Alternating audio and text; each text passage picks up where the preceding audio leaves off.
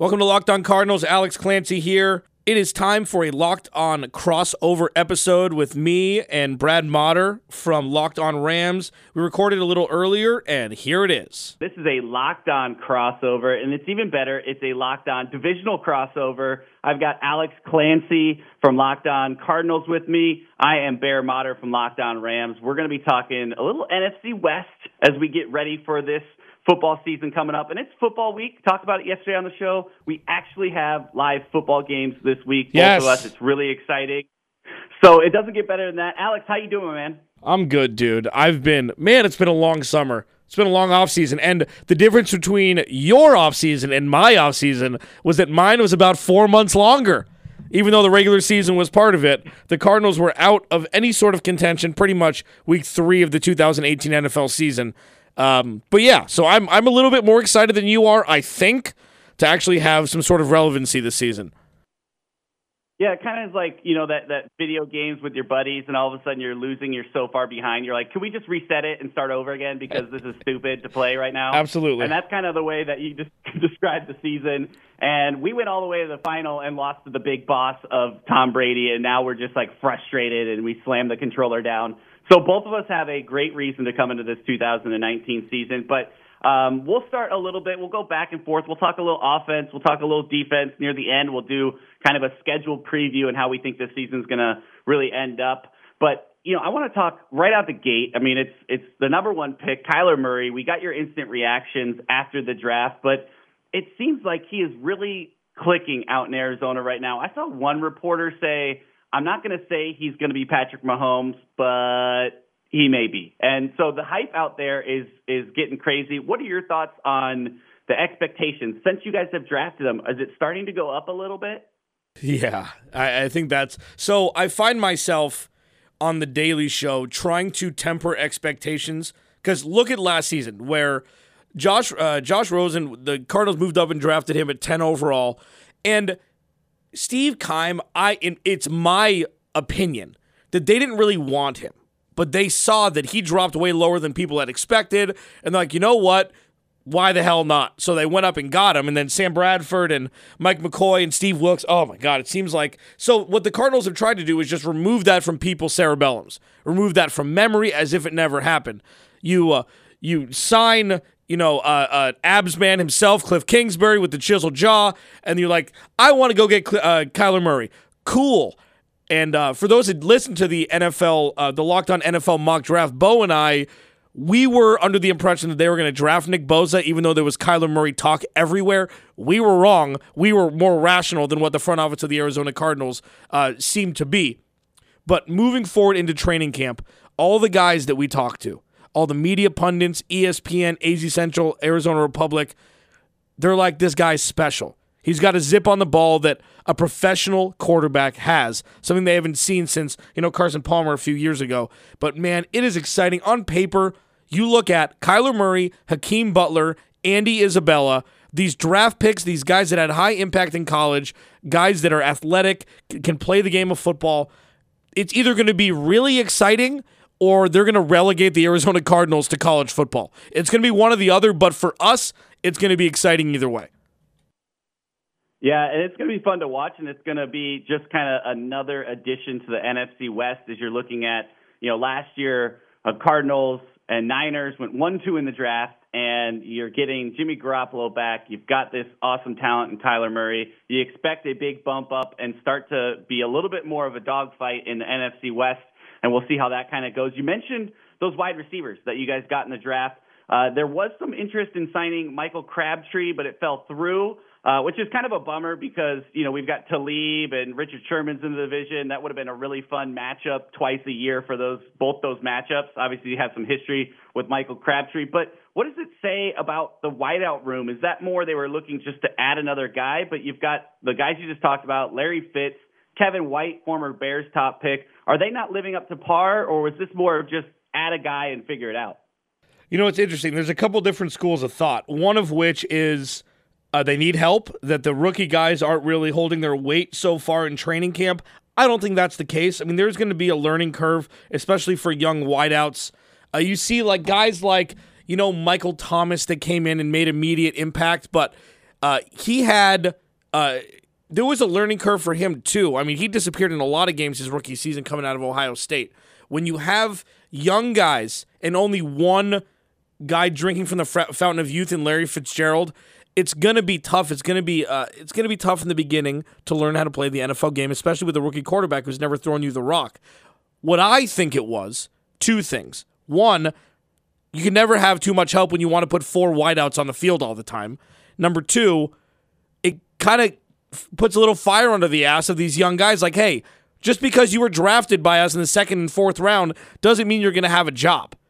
And the the mixture of those two, inevitably, it didn't work out yet. I mean, the, uh, all the reports I'm hearing is that the door is still open. He, Michael Crabtree's going to test the waters elsewhere. But if other teams wanted him at the price that he wanted, he would have been on a team already. So the Cardinals could definitely use him. They need as many possession receivers as possible. A guy that has a little swag and uh, a guy that doesn't you know, fear getting into the face of top tier corners in the league. So I don't think the story's over. I just think it's more far fetched uh, than it was a couple days ago from happening.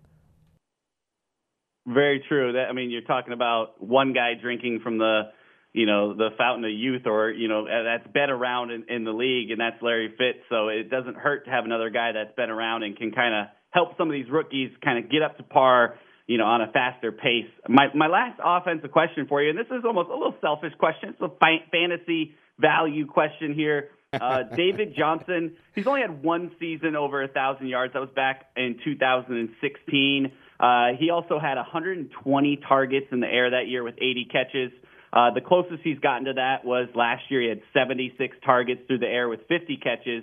Uh, but is this the year that he busts out and and he's worth that?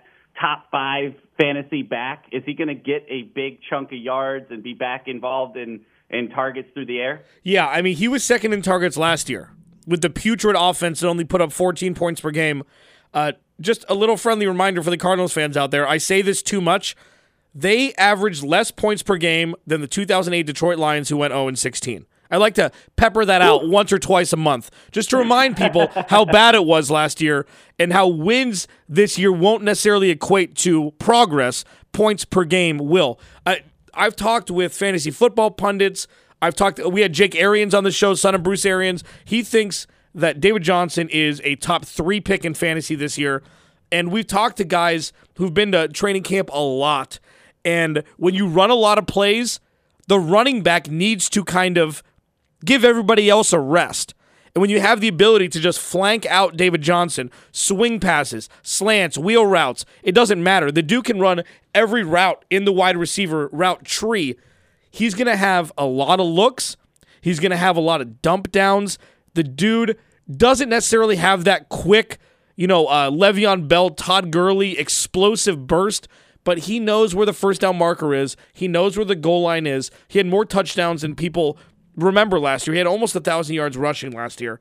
The dude is going to be an absolute beast for fantasy this year. And the one thing, the one thing that's going for him, well, actually two things. One, Zeke and and uh, Melvin Gordon's. Uh, there's still question marks around if they're going to show up. Le'Veon Bell's in a new system, and there are very few. I hate the term, but I'm going to use it. Bell cow number one lead only backs in the NFL anymore. Usually have a one A or one B. There's not really one of those in Arizona with Chase Edmonds. So DJ's got a lot of things going for him. And even when they're down, they're going to be putting up those Blake Bortles of 2015 or 2016 points because they're going to be hucking the rock and he's going to be a part of it. Man, well, I've got the number five pick in my league, Woo! and now I don't know if he's gonna. It, it seems like right in that David Johnson era where I've got to make that decision if if I'm going to go with him. So uh, this helps or this hurts. It kind of maybe maybe a little clogged my mind because I've been uh, a little bit shy to stay to you know trying to stay away from him, but now you know kind of hearing all that may kind of work me the other way. But what we'll do, we'll step aside, we'll take a break, we'll come back, we'll talk a little bit about the Rams on the other side, we'll talk some defense, uh, we'll look into some schedule outlooks. This is a crossover edition with Alex and Bear. Locked On Network. We'll be right back after this. This episode of Locked On Cardinals is brought to you by Five Star Painting, a neighborly company. Five Star Painting is looking for new owners to join their growing company. Could this be the perfect opportunity for you? Are you driven? Do you have the heartbeat of an entrepreneur? If you're interested in running your own business, text 5 star F I V E S T A R to 87,000 right now to learn more. Choosing to start your business with Five Star Painting means setting yourself up for success by surrounding yourself with the best in the business and the best at business. With Five Star Painting, you'll be your own boss, pick your own territory, set your own hours, and live a better quality of life running a business that you can be proud of. You'll have access to the best resources to help you scale your landscape business to meet your personal and professional goals. And you will go home every day with the satisfaction of helping your customers enhance and maintain the beauty of their homes. As a five star painting owner, You'll also be a part of the greater Neighborly community of home service brands. Neighborly has empowered more than 3,700 entrepreneurs to achieve their dreams and goals through local business ownership. No one knows the home service industry better than Neighborly. Every year, nearly 1 million customers are proudly served by one of Neighborly's 22 award winning brands, some of which include Mosquito Joe, Molly Maid, Glass Doctor, and Mr. Rooter. Whether you've been thinking about starting your own business or are already running your own painting company, text 5 star F I V E S T A R to 87000 to learn more about how a 5 star painting franchise can help you get where you want to go faster than going at it alone. Again, text 5 star F I V E S T A R to 87000 to learn more about the neighborly brands that may be available in your area. And we thank them for sponsoring this podcast. All right, everybody, welcome back to our crossover edition. We've got Alex Clancy of Locked On Cardinals. You can find him at Clancy's Corner, which, by the way, love that Twitter handle. Thank you. Uh, you can find the show at Locked On Cards. You also can find us at Locked On Rams as well as LA underscore Rambling Bear. Uh, reach out, say what's up, give us some uh, stuff to talk about on the show. We always love interacting with you guys. You can also find our podcast on iTunes, Google Podcasts, and Spotify. Don't forget Himalaya. Awesome app. Download it. It's free. Uh, we're, we kind of talked in the first segment uh, a lot about the Arizona offense. I want to ask you a question. We just talked about fantasy and running backs.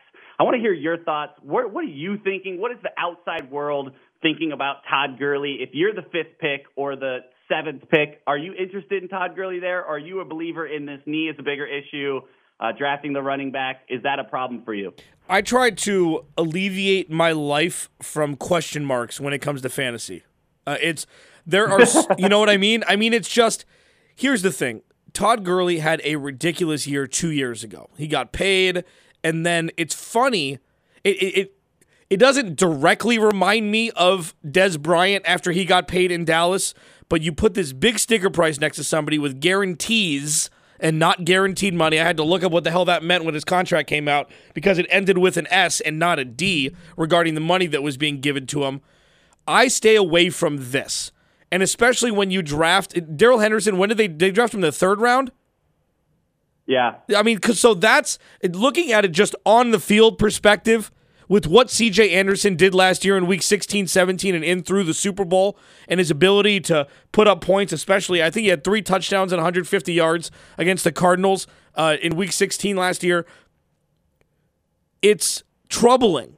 Not only for fantasy, because I mean, Todd Gurley's great. You know, he's he, he's a surefire 15, 18, 20 points a week, but also for you, Brad Bear Motter.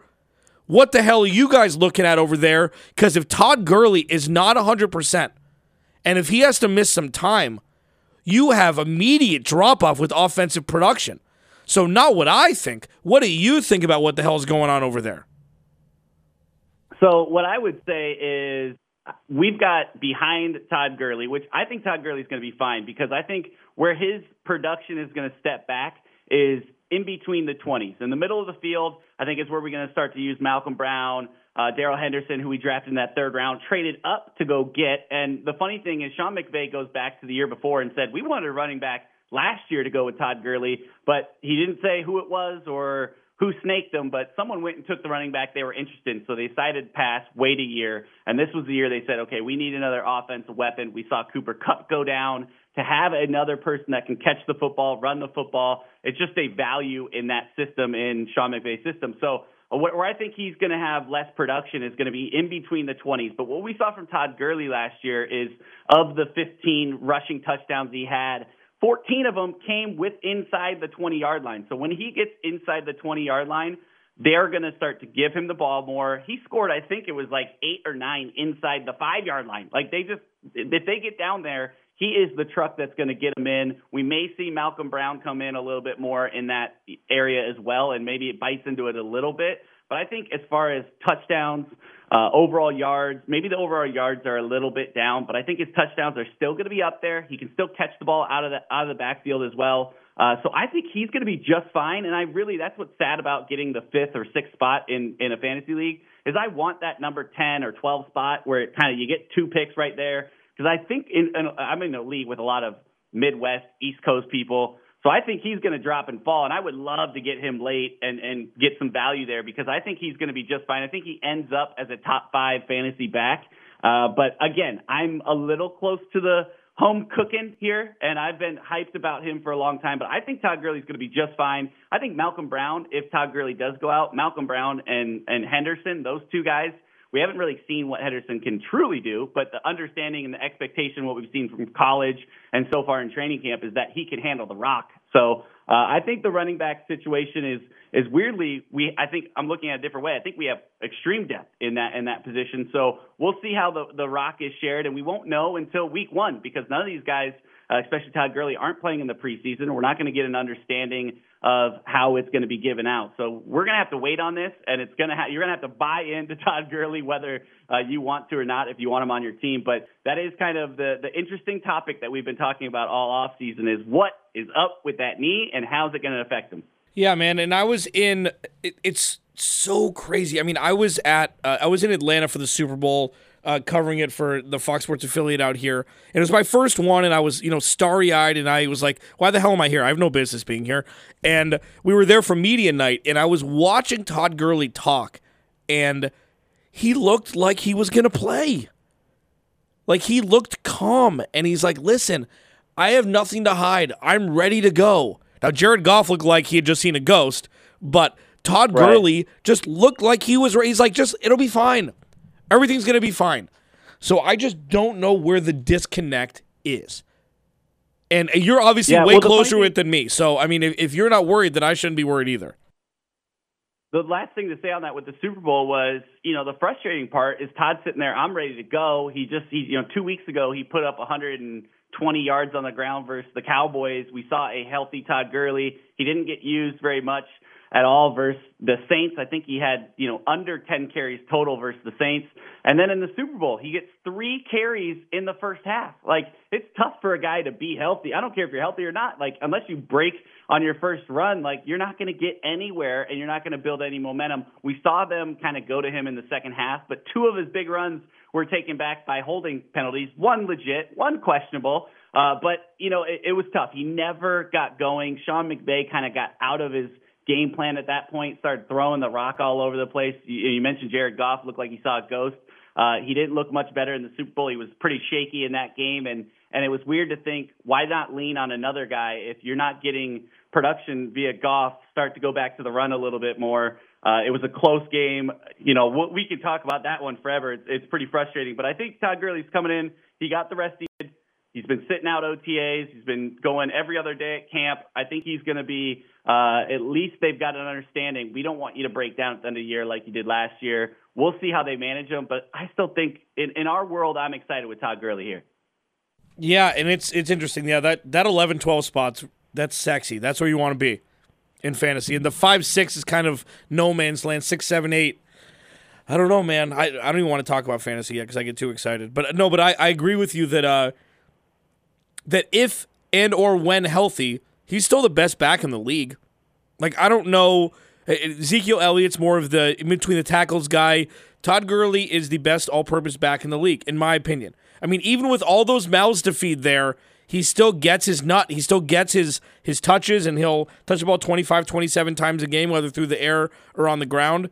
And uh, if he's healthy, the Rams are still a favorite in the NFC. But if he's not, I'm I, I I'm not as sold on their running back by committee system as you are. And I guess the funny thing is, neither of us are going to know until we start playing some games. Totally. Again, Henderson's never played a game in the NFL. Uh, and it, it will be interesting as we get to the schedule here in the next segment.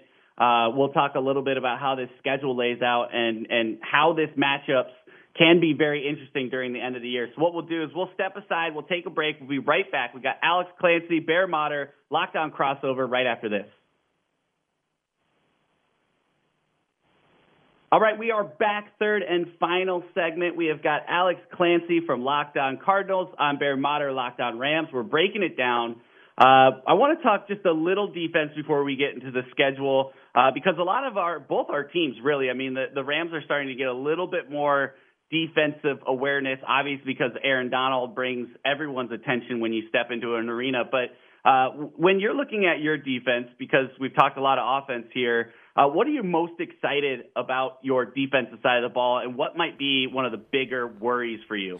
What I'm most excited about is that they re-implemented the three-four defense with Vance Joseph. And this is what the, the players that were on the Cardinals roster at the beginning of last season, this is what they were equipped to run. When Steve Wilks came in with Al Holcomb as linebackers coach from Carolina to be the DC last year, they put in the 4 3 defense and everybody was kind of lost. I mean, put it this way you have a guy in Haason Reddick who was drafted a couple years ago. Since his last year in college, he's played a different defensive scheme every year. And this is his fourth season, I think, in the NFL, third or fourth season. He's played a different defensive scheme every year. But this is going to be the anchor for the Arizona Cardinals once again. And the Cardinals' defense last year was much maligned, even though it was very unfair, because they were on the field the majority of the game, every game. They were on the field almost 60% of the game, every game, or close to it.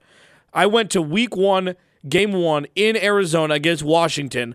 The Arizona Cardinals offense was on the field in the first half for five minutes. And that's the first oh. half oh. of the first week of of the NFL season. So when you look at that, remember people, these are human beings who get tired. And if they're on the field a lot, doesn't matter how good you are, you could have the all Hall of Fame team in their prime on the field. If they're on the field for 40 minutes a game, they're going to be tired. And that's and, and that's something that people need to remember. Now, shifting to this year, they've had a great offseason, in my opinion through the draft with Byron Murphy. When they took him uh, first pick in the second round out of Washington, he was looked at as maybe the best corner in the in the draft. They draft Deionte Thompson late in the fifth round, safety out of Alabama. They draft uh, Zach Allen, a defensive end, third round out of Boston College. These guys are impact guys. And if you move to free agency, Terrell Suggs. So you have a guy that he's older, but he's still a leader. And that's something the Cardinals have been severely lacking, especially a vocal leader. Patrick Peterson, not a vocal leader, out the first six weeks. You have DJ Swearinger, Budda Baker, Robert Alford. This is going to be a stronger defense than last year. The secondary is going to be feared heavily across the league, with Budda Baker coming into his own at strong safety and or free safety, sorry. And you have Robert Alford and and Byron Murphy potentially taking the reins over from Patrick Peterson as one of the better lockdown corners in the league. It's going to be a scary defense you have to deal with. And Darius Philon as defensive tackle coming over from the Chargers, a guy that's been he's won. He's been on a defense that's won things before, and that's something that the Cardinals have severely lacked in the past. So I'm super excited. One thing that I'm weak on a little bit is the linebacking core. I mean, they brought in Jordan Hicks, a guy didn't a guy didn't mention the guy that got the most money in free agency coming over from Philadelphia playing inside linebacker, but you don't have much depth from the linebacker position, and that will become a huge exposure if they don't learn the 3-4 defense quickly with all the schemes that Vance Joseph wants to put in because those they're the gatekeepers. They're going to be in the middle of the field whether there's blitz packages, you know, uh, fake blitzing, uh, coverage. The linebackers are going to set the stage for the whole defense in this in this uh, three four scheme. So that's what I'm most nervous about. But with the acquisitions in uh, free agency and through the draft, I'm pretty excited about the defense this year. I really am. Man, well, you mentioned uh, T Sizzle there, and I just can't get out of my head uh, watching HBO Ballers, and he makes appearance on. Oh, there, dude, love that like show. All I see now. so now all I see is every time I see him on the field, I just see him as the character on the show, which I think is himself. So it kind of makes it even more funny. But yeah. Uh, yeah, I mean, talking about adding a lot of pieces there uh, to your team, which it is crazy. We talked about at the beginning of this show how fast can the turnaround be in the NFC West, especially down in Arizona. And you know, listening to you talk, and I'm sure your listeners have heard this for a while, but it starts to get exciting eh, from my aspect too because we want a tough division. We want to work for it. We want close games, and you know, the last two years, the the Rams have won the division by three games and by two games. And I'm curious when is the year when we've got you know those last couple games of the season, including this year where we play you guys uh, the very end, the last game of the season. When does that game mean something? And hopefully that's this year. Uh, if not in the years to come, because there's still a lot of young guys out there, oh, really on both rosters. But looking at the schedule, um, you know, it's it's an up and down. You got you obviously start at home uh, with Detroit, and then uh, on the road to Baltimore, Carolina, Seattle, at Cincinnati, home versus Atlanta, at New York, at New Orleans, home versus San Francisco, at Tampa Bay, at San Francisco. Week 12 bye. That is a late bye. Yikes. Uh, what are your thoughts on that first group of that first pre bye? Where are you guys looking to be? How do you think it's going to play out? And are you a fan of the Week 12 bye? You know, it's interesting. So if this were the Rams schedule, you would be salivating. I mean, this seems like an easier uh, on the easier side of the spectrum schedule. If you if it's a team that's not, you know, it, in the cellar like the Arizona Cardinals were last season. I'm stoked about the first 4 games. We're going to find out right away. We're going to find out right away what the Cardinals are capable of. They have 5 out of their first 7 games at oh wait. 4 out of their first 6 games at home. So you have the Lions coming in, they have the best defensive line in football. So this, in my opinion, is going to be the baseline barometer for the rest of the season. If this offensive line can hold up, if Kyler Murray can hang, we're going to have an NFL quarterback. If he gets sacked seven times and is limping off the field at halftime, may think about trading the guy. I'm just kidding. But when, when it comes to the first four games of the season, we are going to know immediately if the Arizona Cardinals have something for the future or if they do not. Because okay, so let me ask you, and and the Cardinals don't play the Rams till later in the season. Let me ask you, if you looked at the Cardinals' first four games, and the Cardinals' home games were Rams' home games, what record do you think the Rams would have after four games? Oh yeah, for sure. And the funny thing is, uh, I'm with you. You know, we're we're looking at that schedule. I want us to be four and zero, oh, right? You know, you're talking about Seattle, who we've done really well over the years. You get Carolina at home. The one tough one is going to Baltimore. Uh, but other than that, Detroit away from you know far on the West Coast. Uh, yeah, I would love that. And we kind of go. We do this home away, home away, home away for most of the season, and then we have a couple home and a couple away near the end of the year. But the one thing I found interesting about your schedule as well is that you face everyone in the NFC West at home first, and then you finish with on the road of every single one. Even though San Francisco road game is before the LA home game, you face each of those opponents at home first, and then you finish at San Francisco, at Seattle, at Los Angeles. So talking about those first 12 games and those home games in the division, those are very important to win early because you got to do it, you know, late on the road if you need to get a couple games if you're even looking at a wild card or anything like that. So it is an interesting schedule and you talk about playing the Rams late. You don't have to play us till week 13 and last year, that's right about when Jared Goff came back down to earth. Todd Gurley started slowing up with his knees. So as Arizona fan, you also look and say, "Hey man, if the Rams are a little beaten up by week 13, or maybe they've they've got enough wins where they're kind of starting to you know relax a little bit. Uh, it's a time to really attack. You get them at home first, and then the last game of the season. Uh, but it is it is an interesting schedule. Uh, we play a lot of the same teams, and I think people have said that about our schedule is that it's pretty weak or that you know we've got an easier schedule. But hey, I, I'm okay with it. I'm not going to complain about that. Obviously, we both have to play New Orleans. You have to play them on the road. We play them at home. Uh, but this is a this is a winnable schedule, and like you said, right off the gate, those first four games, you really can make a, a point to say we're not the Arizona Cardinals of last year. Yeah, and and the Rams. Listen, I mean, the reason why it seems like that these schedules are easy is because we're in a transitionary period in the NFL where the Browns are no longer the Browns. The Buccaneers, the Bruce Arians, are not going to be the. They'll be closer to the Ryan Fitzpatrick first three weeks of the season last season than the tail end of last season the 49ers with Jimmy. Garoppolo. It's going to be kind of the passing of the guard here. And the weaker teams, even though it looks like on schedule, on paper, it's going to be easier games, easier games to roll over. These could be very difficult games. I mean, your your first four weeks, With the Panthers on the road, who knows what Cam's going to be? Who knows if Christian McCaffrey's going to be able to double what he did to, you know, uh, reenact what he did last season? The Browns on the road. I mean, it's it's going to be difficult to see because the Rams. Here's the thing: the Rams, in my opinion, and and tell me if I'm correct or not before we get out of here.